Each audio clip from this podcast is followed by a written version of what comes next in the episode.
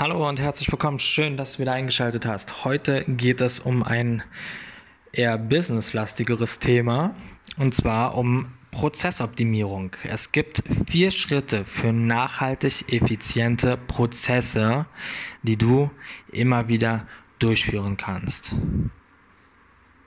Ein ganz wichtiger Punkt, den du dir klar machen solltest. Du solltest weder im Business noch im Prozessmanagement oder im Privatleben einen festen Status quo setzen.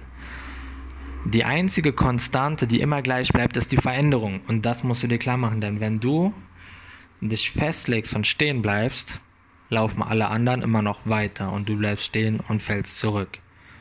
Von daher ist es wichtig, dass du deine Arbeitsweise mit Hilfe des KVP, so nennt sich das Ganze, der kontinuierliche Verbesserungsprozess, regelmäßig überprüfst und optimierst. Denn langfristiger Erfolg ohne Überforderung kann von dir gesichert werden, indem du eine feste Struktur für Prozessoptimierung etablierst. Prozessoptimierung möchte ich ganz kurz nochmal sagen, ist meistens ein sehr, sehr ja, wie gesagt, businesslastiges Thema, eine Sache, die sehr, sehr ähm, analytisch und ja, maschinell sehr sachlich klingt. Ähm, in gewisser Weise ist das richtig. Prozessoptimierung ist ein Thema, was mich schon seit Jahren sehr interessiert.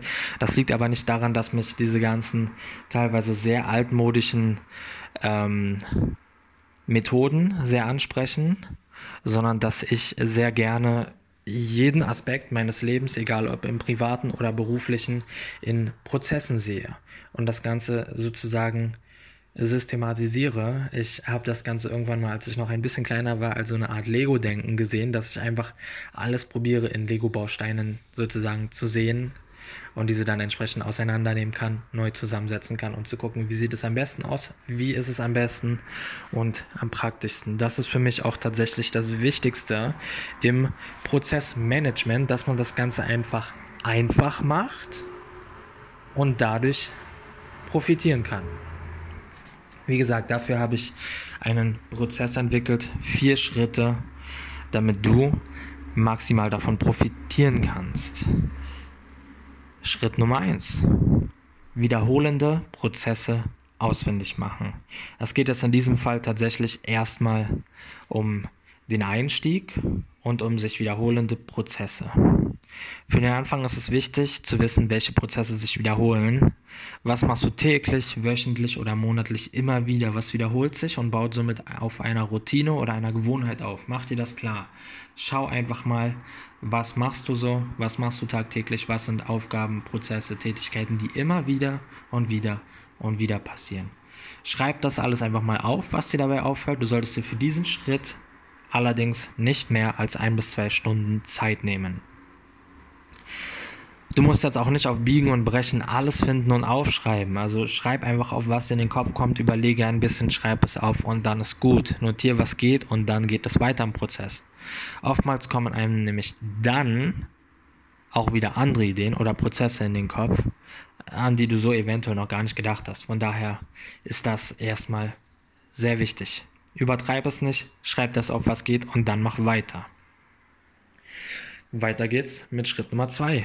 Analysiere die Wichtigkeit. Lohnt eine Optimierung überhaupt? Denn wenn du alle sich wiederholenden Prozesse notiert hast, musst du gucken, was ist wirklich wichtig. Du musst nun also feststellen, ob eine Optimierung notwendig ist oder nicht. Hierbei kommt es natürlich auch auf die Erfahrung drauf an. Du wirst wissen, welche Prozesse gut laufen und welche nicht wenn du zurückdenkst und immer wieder und immer wieder die gleichen Aufgaben oder Tätigkeiten gemacht haben, wo gab es mal wieder Momente, wo du dir immer wieder denkst, irgendwie das, das hat nicht funktioniert oder das läuft so einfach nicht wirklich rund oder das frustriert dich vielleicht, dann musst du dort halt ganz klar gucken, dass es ein Prozess, der optimierungsfähig ist. Wie gesagt, vielleicht gibt es immer wieder gleiche Aufgaben, die sich nur mühsam und langsam erledigen lassen. Darum geht es hier. Markiere auf deiner Liste, die du aufgeschrieben hast, alle Prozesse, die eine Optimierung vertragen können und dann kommt der nächste Schritt. Schritt Nummer drei, Prozess visualisieren mit Kanban ist eine Möglichkeit. Denn für die Prozessoptimierung benötigst du Klarheit. Du musst sehen, wie die Prozesse aufgebaut sind, um etwas daran optimieren zu können. Hierfür kannst du dir ein Kanban-Board zur Hilfe nehmen. Vielleicht kennst du Kanban. Durch die einzelnen Spalten hast du die perfekte Eigenschaft, um die einzelnen Prozessschritte zu visualisieren. Kanban ist eine digitale und nicht digitale Lösung, wo du, ich würde mal sagen, ähm, ich probiere es bildlich zu machen. Stell dir eine riesige weiße Wand in deinem Büro vor. Dann nimmst du bunte Post-it-Zettel. Du hast das Ganze mit ähm, Klebeband unterteilt, sodass du mehrere Spalten an der weißen Wand hast und dann fängst du an zu kleben. Und kannst so quasi Schritt Nummer 1 des Prozesses, Schritt Nummer 2, 3, 4, 5, alle Schritte so quasi pro Spalte aufführen und kann sozusagen so einen Weg visualisieren. Das Ganze geht entweder so oder du stellst dir wieder eine weiße Wand vor und machst das Ganze quasi ohne Kanban, dass du einfach zum Beispiel ein Poster nimmst, drauf schreibst, was ist der erste Schritt, was machst du, klebst es auf, dann quasi ein Pfeil zum nächsten, dann wieder ein Post und machst das Ganze quasi so, sodass du dann ein, man nennt es auch Flussdiagramm oder ein Prozessbaum damit erstellst und halt ganz klar wirklich siehst die einzelnen Schritte des Prozesses, der Aufgabe oder Tätigkeit, die du ausführst, komplett aufgeteilt, damit du wirklich siehst in die kleinsten kleinen Einzelteile, was muss passieren, damit dieser Prozess erledigt ist, so wie du ihn immer machst. Und das muss visualisiert werden, Stück für Stück. Wenn du das für die einzelnen Prozesse erledigt hast, geht es nun los mit dem nächsten Schritt, mit Schritt Nummer 4. Prozessschritte auf Notwendigkeit prüfen. Denn wenn du jetzt alle Prozessschritte visualisiert hast und überschauen kannst, wo was wie stattfindet, geht es darum, jetzt zu überprüfen, welche Schritte wirklich notwendig sind und welche nicht. Eventuell findest du auch Prozessschritte, die ausgetauscht werden müssen oder sollten, um den gesamten Prozess zu optimieren und flüssiger laufen zu lassen. Weil vielleicht irgendwie jetzt plötzlich eine Tatsache dir völlig klar wird, dass da irgendwas ist, was absolut keinen Sinn macht und was da so nicht hingehört in diesen Prozess.